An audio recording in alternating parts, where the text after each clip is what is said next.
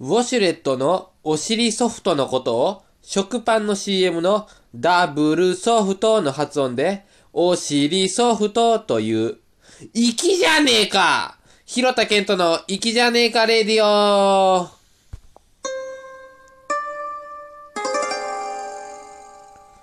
オープニングの粋じゃねえかトイレ関係だったんでトイレの話したいと思いますけど家のトイレ自動で流れるタイプなんですよ。手動でも流せますけど、基本的には自動で流れるんです。で、流れるタイミングが、便座からお尻がなくなった時なんですよ。自動やから一瞬便利に聞こえますけど、何が不便かというと、うんち出し終わってお尻拭くために便座から立ち上がりますよね。そのタイミングで水流れるんで、お尻拭き終わった後のトイレットペーパーは、また別で流さないといけないんですよ。次はトイレットペーパーだけ流すために手動で水流さないといけないんです。結局手動ですよ。2回分流すんで水ももったいないでしょ。で、さらに厄介なんが、トイレって詰まるんで、水連続で流せないんですよ。1回目うんちだけ流してから2回目トイレットペーパー流すまでの間、時間置かないといけないんです。それ待ってるのも時間の無駄やなと思って。あれなんとかしてほしいですね。で、ここからが本題です。SNS について今回は喋りたいと思います。僕 SNS は LINE と Twitter だけやってて、Instagram と Facebook はやってないんですよ。やってない理由が、Twitter、インスタ、Facebook 同時にやってると投稿内容が被ってくるからです。例えば、一つの出来事が起きたら、それを Twitter、インスタ、Facebook の3つに投稿するわけですよ。それってめんどくさいやん。で、どの SNS 見ても内容一緒やったら、フォロワーも見るん1個でいいいいわってなりますよね。Twitter と LINE は使い分けできてるんで、同時にやってます。Twitter と LINE って全然違いますよね。Twitter はブログですよね。あと、このラジオトークの告知もしてます。で、LINE は個人的な連絡用のアプリですよね。ただ、LINE のタイムラインへの投稿はしてないです。Twitter の内容と被ってくるんで。それぞれの SNS で特徴が違うっていうのはわかりますよ。インスタは写真中心で、ツイッターは文中心ですよね。ただ、ツイッターでも写真上げられますからね。インスタでできることはツイッターでもできますよね。SNS いっぱいやってる人ってどうしてんねやろ使い分けれてんのかな内容かぶったりとかしてないんかなまあわかりませんけど。あとツイッターやってるって言いましたけど、ラジオトークの告知してる今のアカウントってもともと裏垢なんですよ。僕ツイッターするにあたって裏垢しか持ってなくて、身内に気づかれんとこそこそやるつもりやったんですよ。でも今、3人の後輩に裏垢の存在気づかれてフォローされてるんです。その気づかれた原因っていうのが、僕スマホで後輩のツイート見てて、知らんうちにそれにいいねしてたんですよ。画面スクロールしてる時に、間違えて指にハートマークが当たったんですね。で、いいねしたそのツイートの文章が、なんだか寂しいなぁ何もいいねじゃない。で、その後、フォローさせていただきまして、その後輩からツイートが来ましたね。誰をフォローしてるかの一覧に僕の名前が新たに加わったわけですよ。それ見た他の後輩二人が僕をその後フォローして今に至り、今に至ります。こそこそやってたのに。ただハッシュタグはバンバンつけてツイートしてた。いや、どないやねん。知らん人のいいねは欲しかったんですね。でも、一回押しただけでいいねの通知行くのやめてほしいよね。フォローしてない、あんまり喋ったことない人のツイートも見るわけですよ。そんな人に急にいいね。もう気まずい気まずい。あと僕第1回目の配信でも言いましたけど、芸人の養成所を入学する以前は、裏方の養成所である吉本クリエイティブカレッジに通ってたんです。その吉本クリエイティブカレッジはインスタのアカウント持ってたんですよ。で、吉本クリエイティブカレッジ卒業して数ヶ月後にインスタ見たんですよ。そしたら技術スタッフの力つける授業の風景の動画が流れてて、知ってる人もいると思うんですけど、技術スタッフにはいろんな人がいて、その中にカメラアシスタントって人がいるんです。カメ足の仕事はカメラから出てるケーブルっていう線が床にあったらカメラがもし移動するときにカメラでそのケーブル踏んで移動の妨げになるのを防ぐために床のケーブルを手で手繰り寄せて円の形が何個もできるようにそれを束ねていくんですね。教室でそれの練習を生徒が一斉にやってるところが動画で上がってたんですよ。いや、インスタの使い方間違えてるって。それはちゃうやろ。インスタっておしゃれなデザートの写真とか載っけるねん。地味すぎるやろ。ケーブル巻いてる映像流して告知になるか。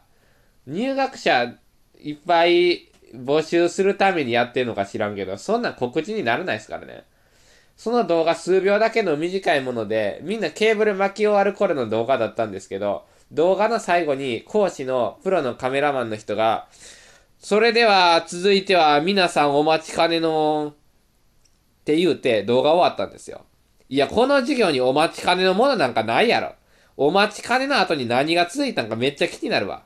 何が待ってたんで、その吉本クリエイティブカレッジ、今もうないんで、そのインスタの動画見られるかわかんないですけど、ちょっと見られる場合はちょっと見てほしいですね、ぜひ。今度は Facebook の話なんですけど、吉本クリエイティブカレッジ時代の同期に赤ちゃんを巨大化させたような風貌の男がいたんです。年齢は当時20代前半で、僕より年上でした。童顔なんですけど、悪いこと企んでるような顔してて、悪ガキみたいな顔っていう表現が似合いますね。で、巨大化してるんで、太くて、ガタイもいいんですよ。その見た目なんでめっちゃ怖いんですね。でも怖いんは外見だけじゃなくて中身もなんですけど、切れやすい性格で、現役の時に僕とよく喧嘩になりました。あんま怒らない僕と喧嘩するって相当ですよ。まあ、どんだけ俺があんま怒らないって言っても説得力ないでしょうね。他の回でめっちゃ怒ってもうてるから。いや、でもそれは元同僚のババアに問題がある。悪いのはババアと巨大赤ちゃんやから。そんなことはどうだっていいんです。SNS によく言いますよね。自分の幼少期の写真アップする気持ち悪いやつ。この時はこの時で可愛いけど、今の垢抜けた顔もいいやろってアピールしたいんか、ボケ。で、巨大赤ちゃんもその類の気持ち悪い人間で、保育園か幼稚園の先生が作ったような、その時の自分の写真が紙に貼ってある作品の画像を Facebook に上げてたんですね。で、その作品には巨大赤ちゃんの幼少期、巨大赤ちゃんの幼少期ってややこしいけど、そいつの幼少期であろう、がたいのいい子供の写真の上に、誕生日おめでとうって書いてあったんですよ。で、そういう紙って普通、誕生日おめでとうの他に、優しい男の子とか、可愛い男の子とか書いてるもんなんですね。で、その作品、紙に何て書いてあったと思います？たくましい男の子って書いてあったんです。いや、人いじめてるやん。普通、可愛いとか優しいとかやで。先生も、ああ、あいつの誕生日近づいてきたからめんどくさいけど作品作るか。文言何にしよう。優しい。いや、でも人いじめてるからな。優しいないか。可愛い。ああ、でも人いじめてるからな。可愛いないわ。たくましい。ああ、これええな。先生も問題児であることいじってるやん。で、その作品を Facebook に上げるっていうね。いじられてることに気づいてないやん。自分人いじめてましたよっていう証拠を SNS に上げるか普通。恥を知れ。では、続いて SNS に関するコーナー行きましょう。ザ・ベストツイート1、2、3!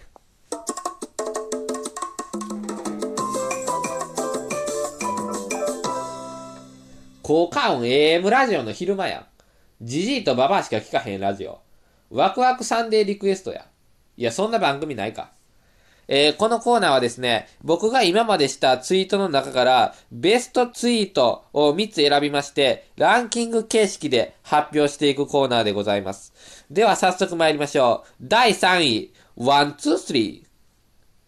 ツイッター始めました。でもすぐやめると思います。これはアカウントを作って最初のツイートですね。僕のツイッターアカウント、実は2代目でして、初代のアカウントも今のアカウントも初ツイートこれなんですね。初代は宣言通りすぐやめましたけど、2代目は今のところ1年半続いております。続いては第2位。これは最近のツイートですね。今年の24時間テレビのチャリティー、あ、これまだでした。すいません。今年の24時間テレビのチャリティー笑点のネタのコーナーで、テツandトモさんと佐々木希さんのコラボ演芸が行われまして、その放送直後のツイートです。ここからですね。 One、two、three。テツandトモさん、佐々木希さんとのコラボ演芸で、離婚しないのなんでだろうって言わんかったな。放送では不自然なくらい渡部さんのことに触れられなかったですね。息子の話はしてましたけど。それにしても嫁が佐々木希でも不倫ってするんやな。いよいよ第1位の発表です。これは前のアカウントでのツイートですね。今から4年前、ベッキーさんがゲスの極み乙女の川谷絵音さんと不倫してニュースになった時期のツイートですね。 One、two、three。告知。次回の HEY!HEY!NEO!は、浜田。初登場ゲスの極み乙女松本。川谷は家帰ったら奥さんがいるんでしょ？川谷。いや、離婚したんや松本。ええー、陣内さんですね。再婚する前の。このツイートの1年後、本当にゲスの極み乙女が平平ネオに登場しました。どんな話したんですかね？僕ちょっとその放送見れてないですけど。離婚したんや言うたんすかね？いや、言うわけないか。ではそろそろ広田健との粋じゃねえかレディオ終わりの時間が近づいてきました。5回目の配信でございましたけど、反省点としましては、また起こったところですね。過去4回も含めて僕怒ってない回ないですからね。怒らんラジオを目指したいと思います。それでは、さよなら、さよなら。